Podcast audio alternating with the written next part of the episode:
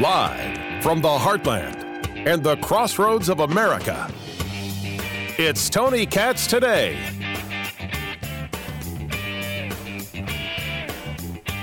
So the Supreme Court making a ruling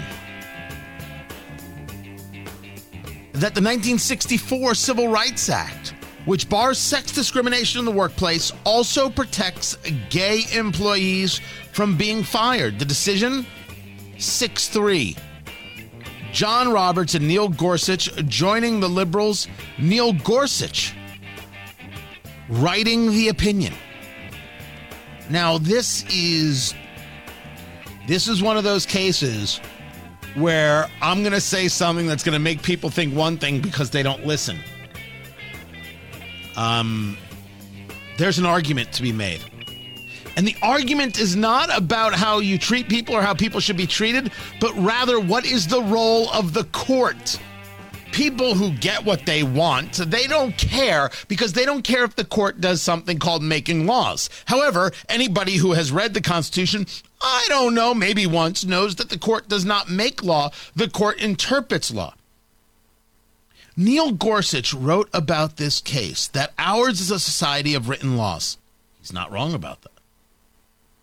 Judges are not free to overlook plain statutory commands on the strength of nothing more than suppositions about intentions or guesswork about expectations.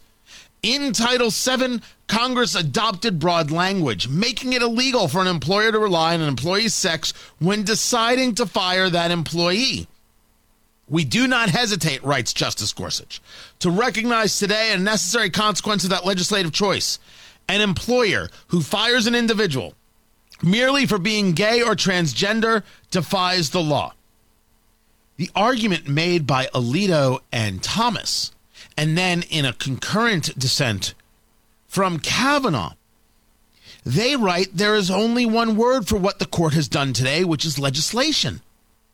Quote, the document that the court releases is in the form of a judicial opinion interpreting a statute, but that is deceptive. Alito noting the majority opinion no doubt arises from humane and generous impulses. That gay, lesbian, transgender people, quote, should be treated, and I'm quoting here, with the dignity, consideration, and fairness that everyone deserves. But the court, quote, is limited to saying what the law is, unquote, and not allowed to add to it. This is always the place that I go. It is fundamental it is beyond important that the court's role be to the interpretation and not to the creation. You take a look at the Obergefell decision. That's the that's a decision on same-sex marriage. That's the court creating law out of whole cloth. I'm not down. Same-sex marriage, totally fine. As a matter of fact, it was winning in the states, which is how I think it should be done. You don't want don't worry about the courts, just go through it culturally and win. That's the way to do things. That's how you get change that is permanent. Oh, change is not permanent because change changes. But you get my point. Tony Katz. Tony Katz today, 833 got Tony, 833 468 8669. My argument is not about the idea of firing. It's that if you want to do it, you go about writing the law. Create the law. Don't ask the court to interpret the law as a way of rewriting it. You ask the court to rewrite it, you've got a problem. No, not everybody's going to see it the way I see it. Not everybody else is going to bring nuance to the conversation. Does it affect me? No. Might it affect somebody else? Yes, absolutely. But this also should not be taken as a way of protectionism which is no, I would argue that you shouldn't fire somebody because of their sexual orientation. But if I fire somebody for their bad job performance, oh, do they get to say, oh, no, no, you did it because I'm gay? That happens. Oh, you did it because I'm Jewish? You did it because I'm black? You did it because I'm a woman? You did it because I'm this, that, the other. I hate those kinds of lawsuits so much. Ah, it drives me absolutely crazy. Now, the creation of laws I'm not usually in favor of, but I don't mind that you spell things out. And maybe that's exactly what's needed here. more than the Supreme Court decision. But the decision is there. It's a 6 3. We move on. And you'll notice, at least from uh, the parts I've got of Alito's dissent, it is solely on the role of the court and not on the decision itself. Conceptually, everyone seems to be fine with it. That's what I'm saying. Just go about writing the law. And if we're at it, and while we're at it, may I suggest suggest making June 19th a national holiday? The story comes from President Trump wanting to have a rally in Tulsa. Now, the people some people went crazy about this because they go crazy about everything. But they went crazy for two reasons. First, you picked June 19th, and second, you, placed, you, you, you picked Tulsa. Why do these things matter? Well, I'm going to do these in reverse order. I'm going to start with Tulsa. Tulsa was the site of the Tulsa Race Massacre, sometimes known as the Tulsa Race Riot. Now, I will tell you, it is very possible you had never heard about this a day in your life. This is an area called Greenwood, right? So you had a lot of money in Oklahoma uh, back in uh, the the er, the late teens and the early twenties, 1920s, right? A lot of oil money was was there, and you had an area, this Greenwood neighborhood, where you had over 10,000 uh, black people who were living, sometimes referred to as Black Wall Street. Things were good. Things were very, very good may not have been good around the country in terms of uh, uh, issues of, uh, uh, of race, and we can get into how some of that came about. But it was a growing city and a growing, uh, a growing population. The story is as told, and I think other people might tell it differently. I'll just give you the the quick. There was a black teenager who entered an elevator in a building, um, and then uh, there was a white elevator operator named uh, a woman, right? So the teenager is, is a is a is a boy. Or, uh, yeah, the, the the black man is is a, is a, is a is a child, is a teenager. That's the way to say it. And then the elevator operator is also a young woman. She screams, he runs. Police called the next morning. They arrest him. Then rumors start flowing, and then a, a mob shows up, and then the, the city just gets destroyed. Just destroyed burnt to the ground, I think 300 people. 300 black people died in this massacre. If I if I have the numbers right. Now maybe you heard about this story. You know when I first heard about this? I was watching a show on HBO called The Watchmen. I was about to say. The Watchmen starts off with this these these parents putting their child in a in a in a wagon and trying to get out of town and he survives the attack. That was the Tulsa race riot. That was the Tulsa race massacre that they were referring to and alluding to. I'm I'm in my 40s. I never heard that story. What education came in my high school? We didn't know that story. It's an important story. It's an important part of American history. It's why I don't believe at all and in any way trying to shy away from things that happened. That's why I'm not a fan of saying get rid of this monument, get rid of that monument. Although I don't mind that monuments get gotten rid of because things change. I don't mind that you rename a uh, a, a military outpost. Not in the slightest. It doesn't bother me at all. Maybe those names weren't the right names. Maybe it's a conversation when people just go and run and, and destroy uh, public property, yeah, that bothers me because mob mentality always sucks. I don't think that we should be a society that erases the history of the Confederacy. I think it should be taught.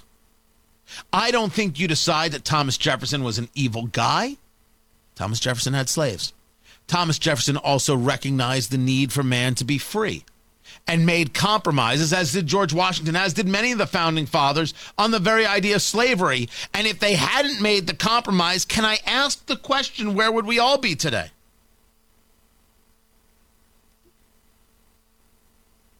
It was ugly. Yes. And it also created the opportunity to change the entire globe.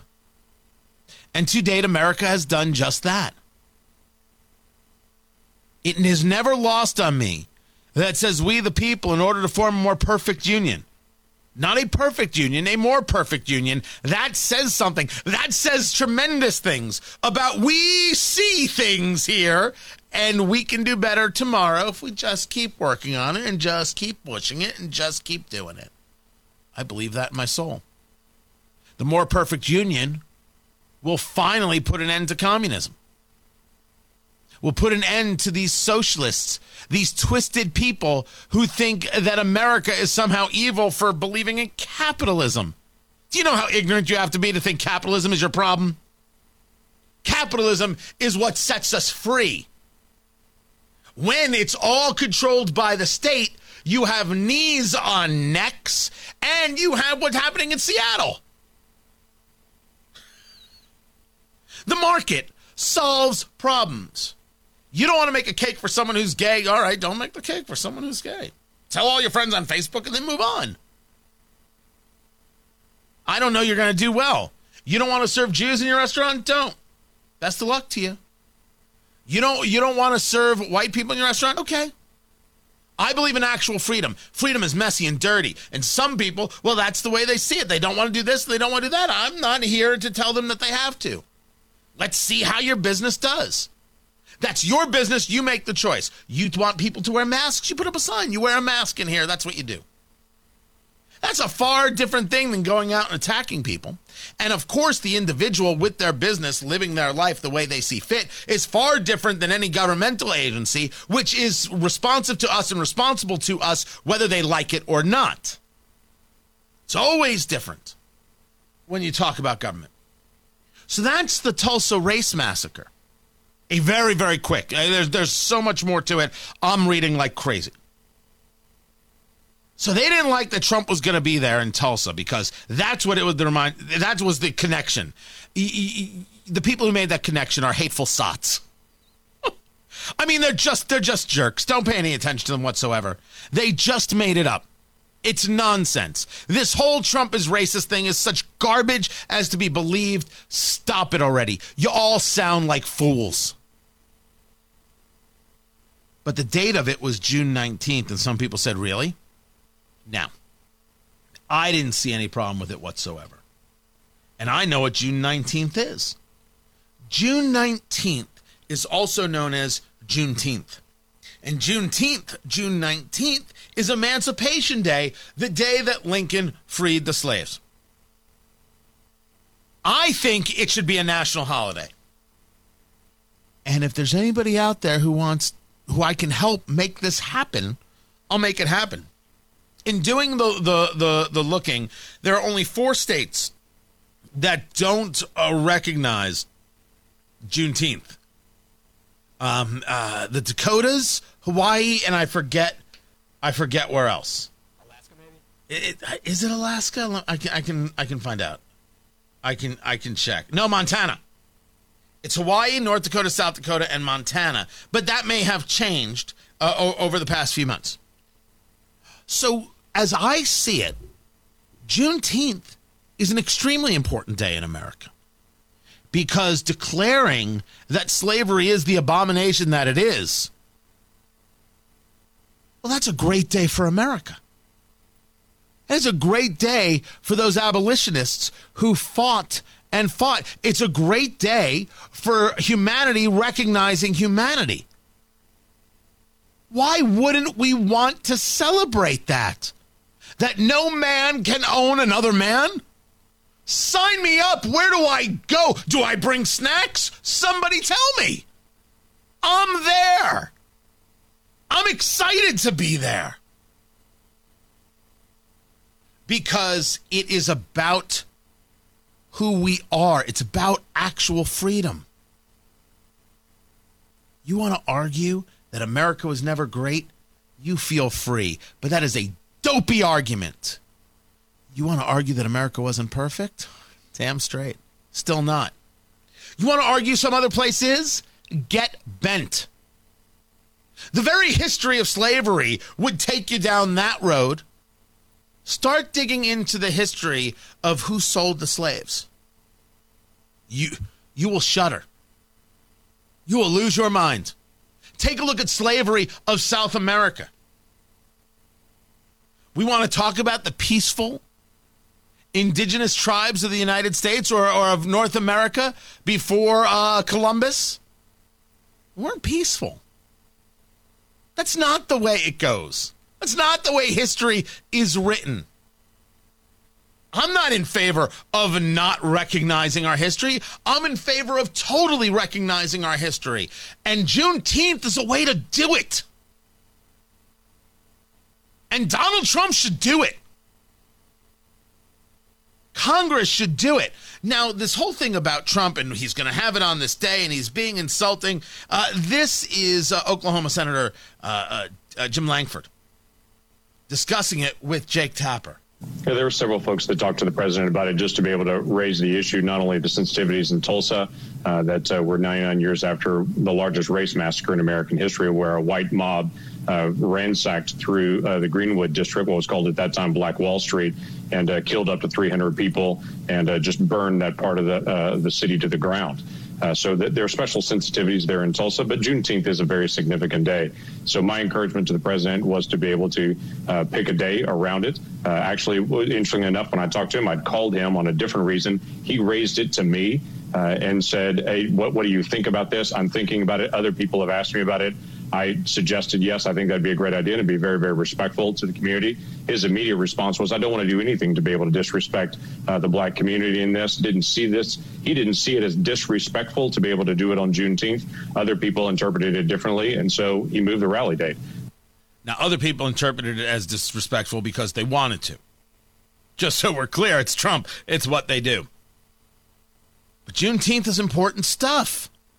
It's important stuff for America. It was the step forward. The Declaration and the Constitution were massive steps forward, the first documents of their kind. Juneteenth is a step forward. We should recognize it. I'm totally in. I'm Tony Katz.